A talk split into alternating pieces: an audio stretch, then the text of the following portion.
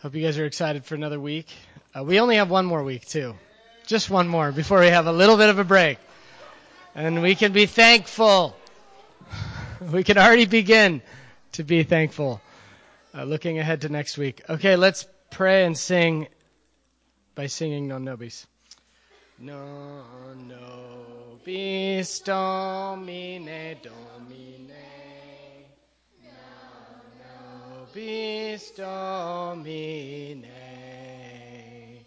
sed nomini, sed nomini, tuo da gloria, non nobis domine domine, non nobis domine, sed nomini, sed nomini, tuo gloria. Amen. We have some good voices up here. Some strong voices, I should say. uh, they're still learning. Okay, it's good to see you all. We're going to have a little bit of announcement time. And uh, this time, our leadership team is going to come up and do most of them. Here we go.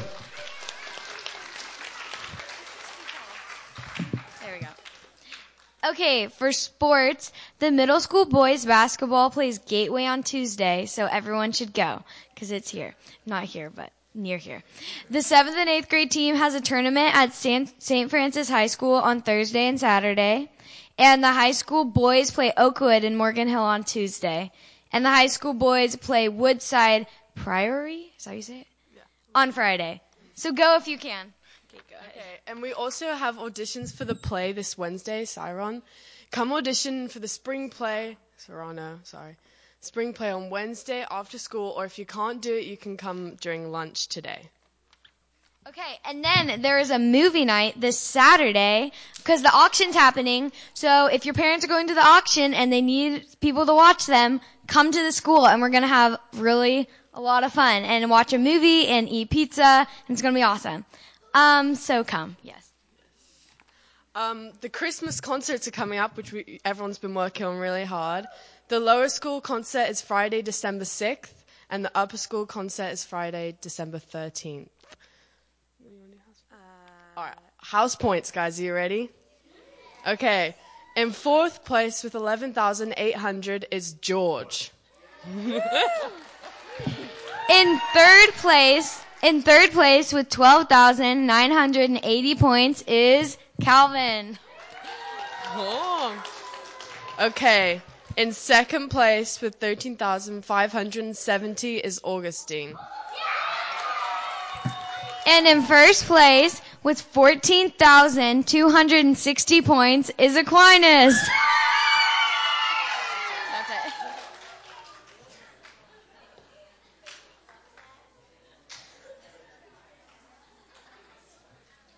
Good job, Aquinas. All right. You gonna, were you going to say anything? Okay. Okay, guys. I want to um, I want to talk with you about. Um, I want to kind of talk with you.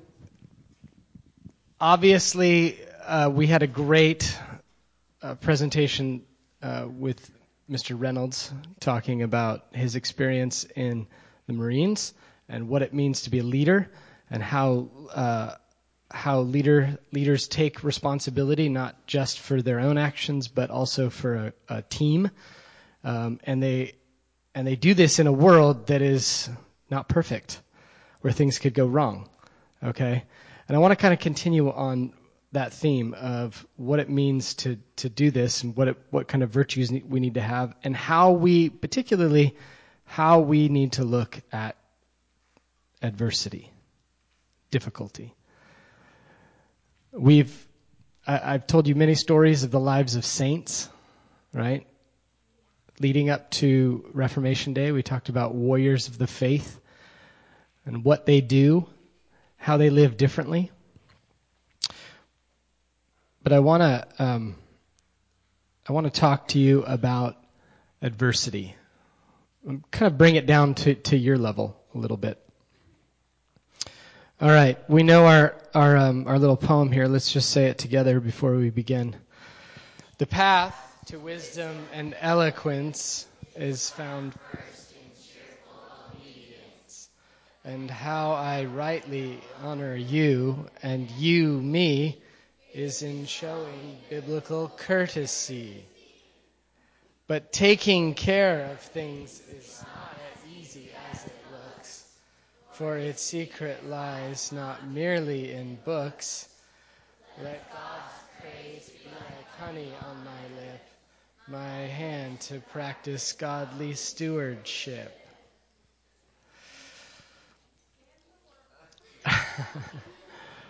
All right, I want to I want to start with a premise that you may have figured out by now. If you've been around for in the world for about 5 minutes, you've probably figured something out about the world. And that's the first part of this sentence. In the world you will have trouble. In the world you will have tri- tribulation.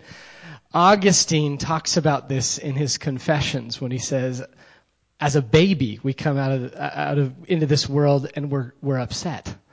And we're crying about things that we don't get. We're thinking about what we need and what we don't get and how hard things are from the beginning. Christ says, but be of good cheer. I've overcome the world. That is a remarkable statement. We often think about that in terms of Christ's death and resurrection. Okay? But I think there's more to it than that. I think the way Jesus lived was always overcoming the world. Similarly, Paul tells us to fight the good fight of faith. Let's say that together. Fight the good fight of faith. Lay hold on eternal life to which you were also called and have confessed the good confession in the presence of many witnesses. So we can't control what happens to us. If you haven't figured that out, it's time to it's time to let that sink in. You can't control what happens to you. You can't always control what happens to you, but you can control how you respond to the difficulties of life. And in this sense, we really only have two options. We can be sulky Sue. I'm going to talk about sulky Sue in a minute here. Or we can be happy as the one whose God is the Lord. Those are really our only two options. Because guess what? In this world you will have trouble. You will have tribulation. You can be sulky Sue or you can be happy is the one whose God is the Lord. We often think of happiness when I, when I ask you, if I was to ask you, what makes you happy? We often think of it as something that we receive or that must happen to us. Something outside of us that happens to us. In this sense, it's very passive rather than something we make. We think hap- happiness is sometimes something that happens to us rather than something we create in ourselves. Happiness is an accident of, of life rather than a substance, to use some logic terms. In reality, it's the opposite. Think of Christmas. Is it the number of gifts or the type of gift that you get that makes you truly happy?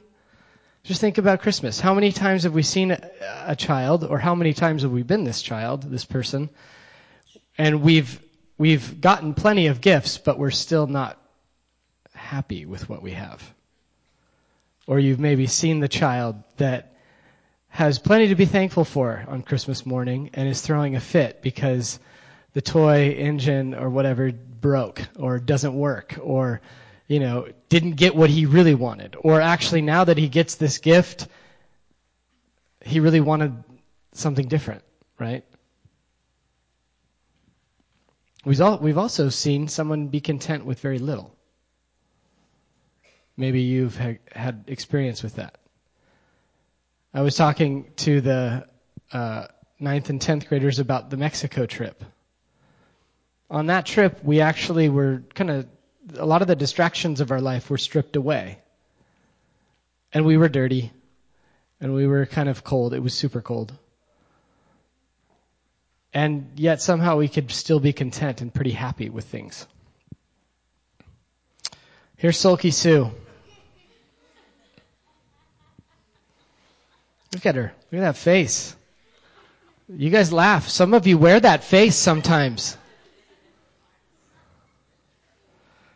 Sulky Sue. Here's Sulky Sue. What shall we do? Turn her face to the wall till she comes to. Another, another way of putting it. Here's Sulky Sue. What shall we do? Put her in the corner till she comes to. This is an old nursery rhyme, okay? Sulky Sue's not happy. And that's all we get. There's no context as to why she's not happy. But I think if we if we just remember happiness is not something that must happen to us. Happiness is something that we can create inside our souls. With the help of the Lord, of course. Then we can maybe maybe it doesn't matter what happened to her. we could be happy. All right, I had a hard time picking a picture for this, but I just went with with a classic. Okay, I think she's pretty happy. It's content.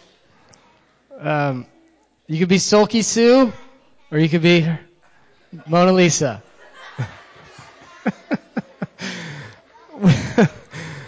Which would you rather be?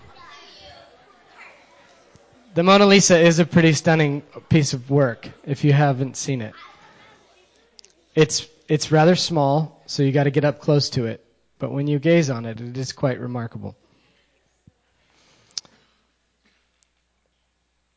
I want to read for you a passage out of Shakespeare, and this is um, this is a different way of thinking about difficulty, thinking about adversity. And so far we've just been talking about how we can't be happy with good things. What happens when bad things happen, right? Listen to Shakespeare. Here we feel but the penalty of Adam. That's called the fall. The season's difference. And he's talking about the elements of winter, right? The icy fang and churlish chiding of the winter's wind, which, when it bites, it blows upon our body even still, I shrink with cold. I smile and say, this is no flattery. These are counselors that feelingly persuade me what I am. Sweet are the uses of adversity.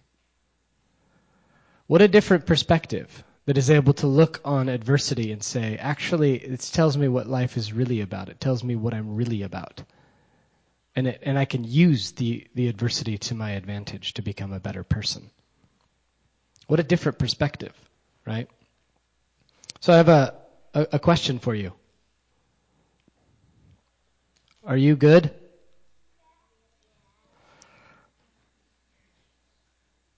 Are you good only when it's good and bad when it is bad? And do you find when life is hard that happiness can't be had? You are all answering. It's okay. you got some honest answers here. No, not good. Not good. You don't have to answer this. You can just think about it. Are you good when it is good and bad when it is bad? And do you find when life is hard that happiness can't be had? Or are you better when things are good and still good when it is bad? Able to find strength in weakness and joy when times are sad? Here's the thing. Adversity and difficulty can actually be something that God uses for our strength, for our improvement, for becoming more like Him. How do we look at adversity? This is the question I began with. And I want to, I want to tell you what Paul says, okay? Because guess what? You're in school, and if you haven't figured it out, you're not here to have an easy time. I need you guys to hear this, okay? It doesn't mean teachers job is to make your life difficult. I'm just saying you live in a world where difficulty happens. That's, that's what we have to deal with. We live in a fallen place. And we have to, and we can look no further than the mirror to find that out. So what do we do when we have adversity? Sometimes the adversity comes from outside of us. Some sometimes it, it's something within us. How do we look at it? Paul says, my, when he was struggling with something, Paul had an infirmity. Paul had something that was bothering him. This is, this is Saint Paul. He says, my strength, my, my grace, he prayed to the Lord, and this is what the Lord said to him. My grace is sufficient for you. For my strength is made perfect in weakness. Sometimes we look at that and we're like, that's, that sounds kind of kung fu y and zen and like strange and like it doesn't make sense. Like it's a, you know, it's some kind of abstract idea. But I want, I want us to, I, I think the best way to think of this is in terms of what we've just been discussing. He continues, therefore, most gladly I will rather boast in my infirmities in the power of Christ, that the power of Christ may rest upon me. If you're suffering something in the body, that's actually a time for your soul to be strong. That's how this can work. If you're suffering something physically, something in life, the place where you can be strong, the place where you can always be strong, the place where you can respond in the best way is in your soul. You can look at things differently. Therefore, he says, I take pleasure in infirmities, in, in reproaches, in needs, in persecutions, in distresses, for Christ's sake. For when I am weak, then I am strong. This is a very strange idea. But it's one that I think as soon as we can understand, the better. Because remember, life is full of trouble. Christ has overcome the world. But he, he did that in the way he lived, in the way he looked at things. this is why James also says, Count it all joy, my brothers, when you meet trials of various kinds. For you know that the testing of your faith produces steadfastness. And let steadfastness have its full effect that you may be perfect and complete, lacking nothing. Sweet are the uses of adversity. All right? This is something that I think I want our school to understand because we live in a world where a lot of young people today are not very strong in their spirit. And we live in a world where that's hard. That's hard to deal with because life is full of trouble. And so we, we have to learn how to deal with difficulty. That's something I want you guys to understand. I don't want you to grow up. I don't want you to become uh, snowflakes. I don't want you to become uh, young people who can't handle difficulty. By the way, that's not the life of a Christian anyway. The life of a Christian, and I've said this before, is, is, is difficult. It's more difficult to live according to the, the, the life of Christ and the principles of the Word. It's more difficult to do that than to simply give up and follow your own desires. And in the end, that doesn't actually lead to happiness anyway, because you become a slave of your passions which we can talk about another time. But I, I want us to think about how we look at adversity. And think of that jingle. Are you good when it's good? Bad when it's bad? It's easy to be bad when it's bad. I find myself doing that a lot. When I'm happy when things are going well. But when one little thing gets off, am I able to still be happy, right? When one little thing happens that I don't expect it, does that put me in a bad mood? Does that make me? yes, it does. Okay, you're right. but that's where we need to grow. That's where we need to look at adversity and say, sweet are the uses of adversity. Let's pray. Father, we thank you for this day. Thank you for this week. We pray that you would help us to see that difficulty is not always a terrible thing, but that it can be a gift. It can be something that you use to make us more like yourself and to make us stronger. And in that weakness, we become strong. We pray that you would give us grace and that you would protect us this week and that you would help us to begin to think about all the things we have now so that we can be truly thankful and give you praise. In Jesus' name. Everybody said, Amen. Off you go.